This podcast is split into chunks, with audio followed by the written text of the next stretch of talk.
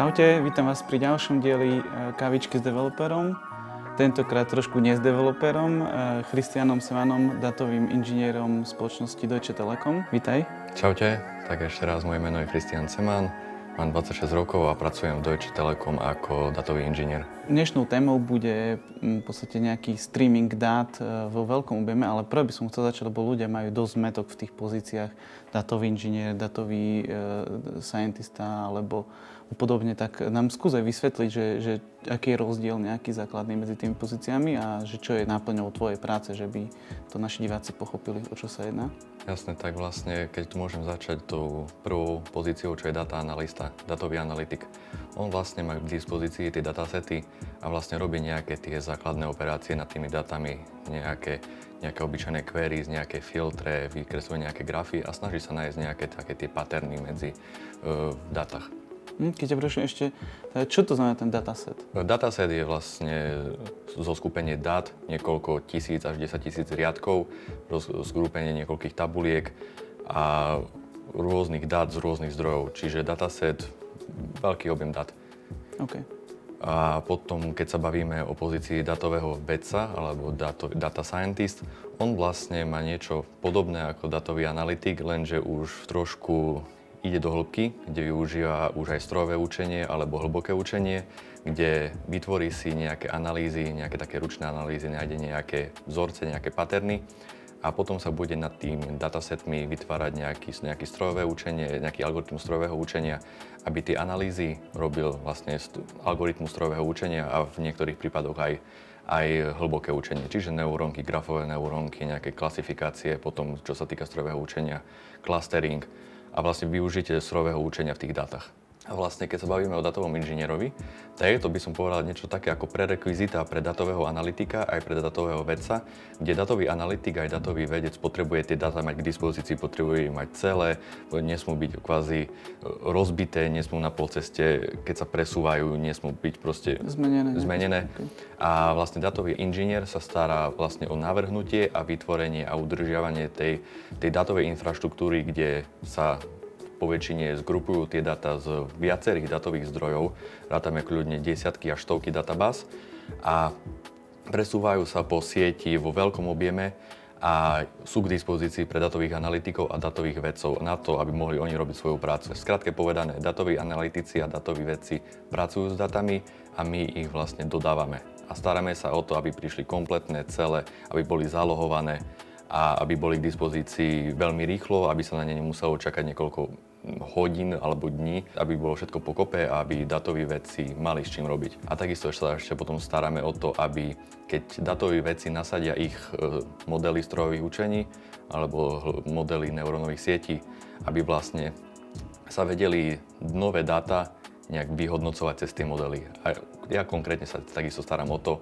aby keď už je model hotový, aby keď prídu nové dáta, aby sa vyhodnocovali cez tie modely, aby všetko išlo plynulo, hladko, ako si spomínal na začiatku, v reálnom čase a vo veľkom objeme. Tu sa dostávame vlastne k tomu problému, čo asi aj naši diváci hneď odhadli, že pracujete s obrovským množstvom dát a treba, treba ich pomerne rýchlo presúvať bez, a v celku, čiže vlastne potrebujem, potrebujem na to mať nejakú architektúru. Jasne. Zvyčajne viem, že, že každá firma teda to bude, bude nejakým spôsobom, alebo každý projekt navrhuje podľa svojich potrieb, ale skús nám približiť nejakým spôsobom tú architektúru, kde sa snažili vyimplementovať a možno aj vysvetliť tie benefity, ktoré z toho vidíte. Tak by som začal tým, že ako, za, ako na, na začiatku sú zdrojové databázy, máme kľudne NoSQL, SQL databázy, nejaké, nejaké exporty, nejaké CSVčka. My ich potrebujeme nejak zgrupiť. Ako prvé ide, sa to volá, že message broker, v tomto prípade my používame Kafku.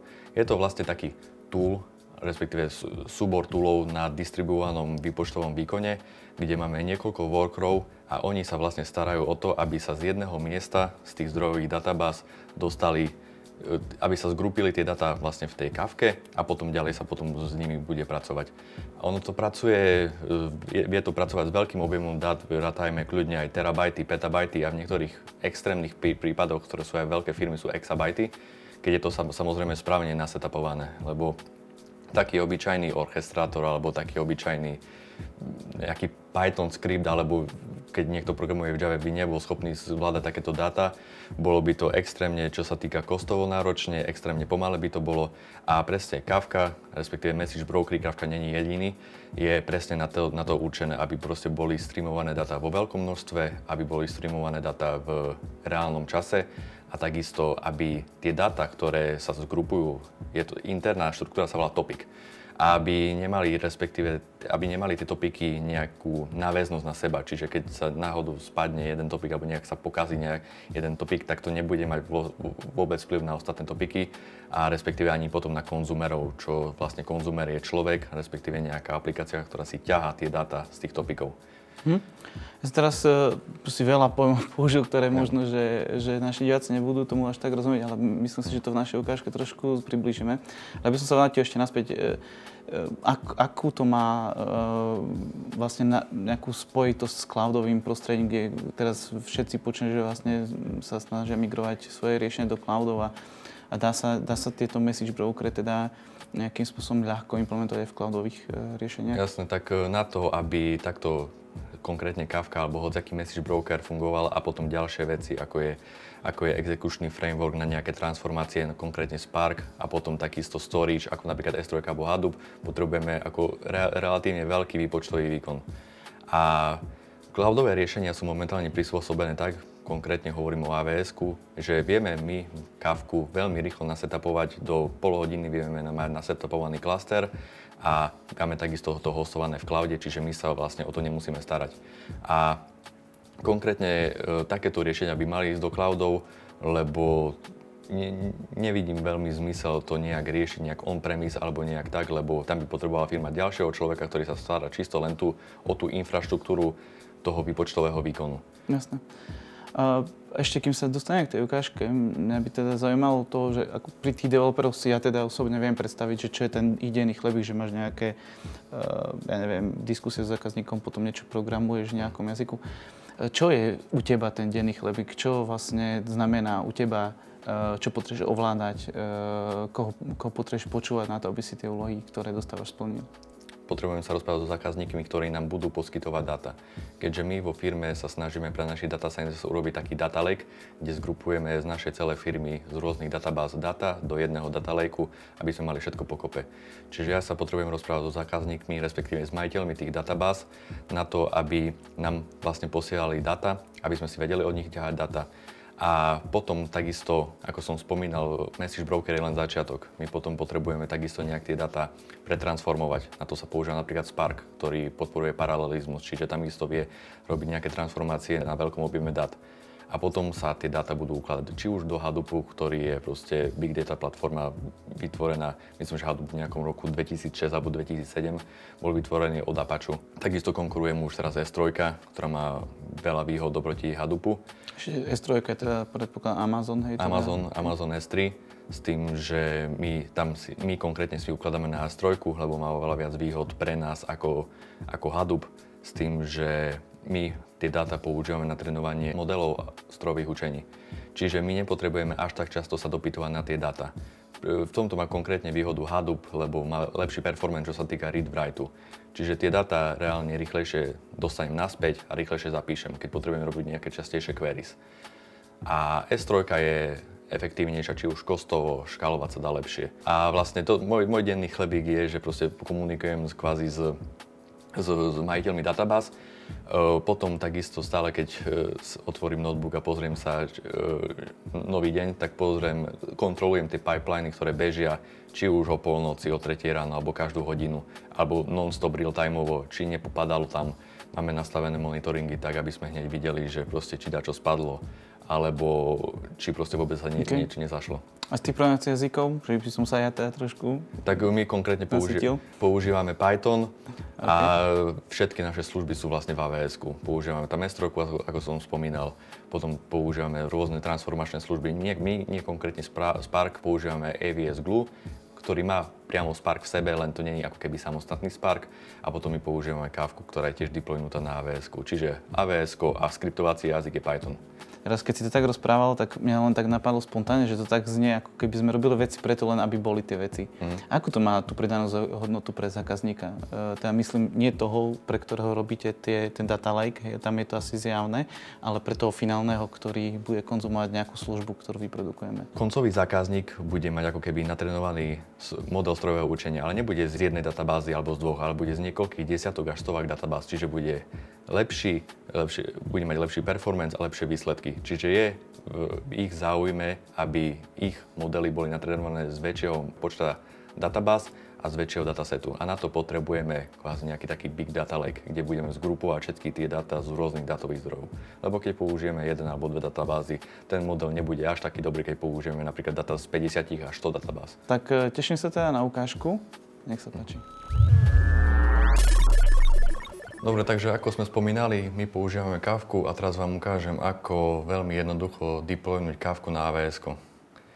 Čiže používame službu Amazon MSK, čo je vlastne distribúcia kávky priamo od Amazonu, s tým, že máme tu takýto formulár, ktorý my si musíme vypísať na to, aby sme vlastne deployili ten klaster. Čiže ja tu napíšem cluster name, názov toho klastra, dáme kavička s developerom. Máme taktiež na výber vybrať si server s distribúciou alebo vlastnú konfiguráciu. V tomto prípade vyberieme provisionet, čiže vlastnú. A tu si vieme presne špecifikovať, na akej verzii bude Kafka bežať. Takisto koľko brokerov a aký, aký, aký veľký broker má byť každý jeden. Čiže tu vidíme, že tu máme napríklad brokerov, ktoré majú dve CPUčka 8 GB RAM, ale sú tu aj oveľa väčšie cep, oveľa väčší brokery, kde, máte, kde máte až 96 jadier a 384 GB RAM. Ale pre túto ukážku stačí ten najmenší s dvoma CPUčkami a 2 GB RAM. Takisto viete si tento klaster deploynúť na niekoľko zón, čiže v tomto prípade dáme len dve a pre každú zónu viete špecifikovať určitý počet brokerov, čiže v tomto prípade stačí jeden. Potom každý každý klaster má, respektíve každý broker má vlastný storage na to, aby keď sa tie dáta ťahajú, kvázi ke, keď, keď tí producery, Kafka producery posielajú tie dáta do Kafky, tak oni sa na chvíľu potrebujú uložiť v tej Kafke a potom sa potrebujú niekde poslať ďalej, respektíve konzumery si ich vyťahnú. Čiže takisto potrebuje trošku nejakého interného storageu, čiže tu stačí len 1 GB. Potom tu sú len také bežné konfigurácie, A musím takto. Dobre. Idem ďalej na ďalšiu stránku. Takže na tomto formulári máme networking, čiže tu si vyberieme, že v akom VPC má bežať e, ten Kafka cluster a s akými IPčkami. Čiže tu je prvý field VPC, vyberiete si vaše interné VPC, ktoré vy máte v AWS vytvorené. Takisto vo VPC máte niekoľko subnetov, podľa toho, koľko zón ste si navolili v prvom v kroku, tu budete mať k dispozícii vybrať si zóny. Čiže keď ste si vybrali 3, 3 zóny a 3 subnety. Potom tu máte taktiež e, možnosť vybrať asi security group, čiže chcete nastaviť nejaké politiky, že chcete zablokovať nejaké porty alebo chcete práve že povoliť iba niektorým IPčkám prístup, tak tu si vytvoríte vlastnú security grupu, tu si ju vyberete a tu budete mať vypísané všetky tie rules, či už inbound alebo outbound. Taktiež ďalší krok je security. Čiže vy tu viete špecifikovať, ako sa k vám budú, respektíve ako sa budú či už produceri alebo konzumery napájať na ten, na ten Kafka cluster. Môžete dať e, neoverený prístup, čiže žiadna autentifikácia alebo môžete dať klasicky cez IAM, čiže podľa toho, akú, cez akú IAM role sprístupujú k tomu klastru, to je špecifické pre AWS, alebo môžete použiť klasiku TLS, čiže security layer, kde budete potrebný mať podpísaný certifikát nejakou certifikačnou autoritou. Taktiež si viete nastaviť enkripciu pri prenose medzi klastrom, čiže napríklad z Kafka klastra do konzumera, vlastne internej komunikácii, nie iba zvonku dnuka, ale vlastne aj dnuka. Čiže toto je predposledná stránka a posledná stránka, ktorú potrebujete vy vyplniť, je nejaký monitoring. Čiže máte tu základný monitoring alebo nejaké, nejaké ďalšie, e, také už lepšie monitoringy, kde vám sa kde sa vám monitoruje každý jeden broker zvlášť a viete si potom e, vlastne tie logy dávať či už do Amazon CloudWatchu alebo priamo na S3. A potom na konci máme už len také zhrnutie a vlastne tu vidíte, čo ste si všetko navolili, koľko brokerov, koľko zón, aké subnety, aké security grupy, potom aké, aký, akým spôsobom pristúpite k tomu klastru, či máte povolenú nejakú autentifikáciu alebo nie a takisto monitoring. Potom, keď tu kliknete na Create Cluster, väčšinou to trvá tak 15 až 30 minút, pokiaľ bude k dispozícii ten Kafka Cluster a bude budete vedieť na ňom pracovať. Preto, by, ja, preto som si ja už dopredu vytvoril Kafka Cluster, aby som vám ukázal, ako vytvoriť, ako urobiť tie základné veci, ako vytvoriť topic, ako sa nastaviť ako producer a ako sa nastaviť ako konzumer. Dobre, takže teraz by som vám rád ukázal, ako vlastne vytvoriť topik, ako nastaviť, konkrétne v tomto prípade budeme nastavovať terminály ako producerov a konzumerov. Na ukážku, ako funguje Kafka, to stačí. Čiže v prvom rade mám tu predpripravené shell príkazy, ktoré budete mať k dispozícii na našom GitHube. Čiže prvý príkaz bude na vytvorenie topiku, čo je vlastne tá interná štruktúra kavky, aby sa mali data kde posielať a aby si konzumer mal data skadiaľ ťahať. Čiže pomenoval som to test kavička s developerom.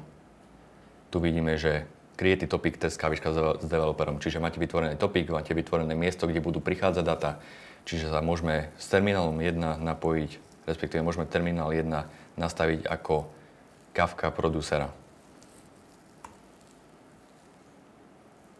Takže tu vidíte, že máte otvorený prompt a môžete vlastne začať písať správy. Predstavte si, že ten terminál 1 je databáza, ktorá posiela data a terminál 2 nastavíme teraz do módu konzumera.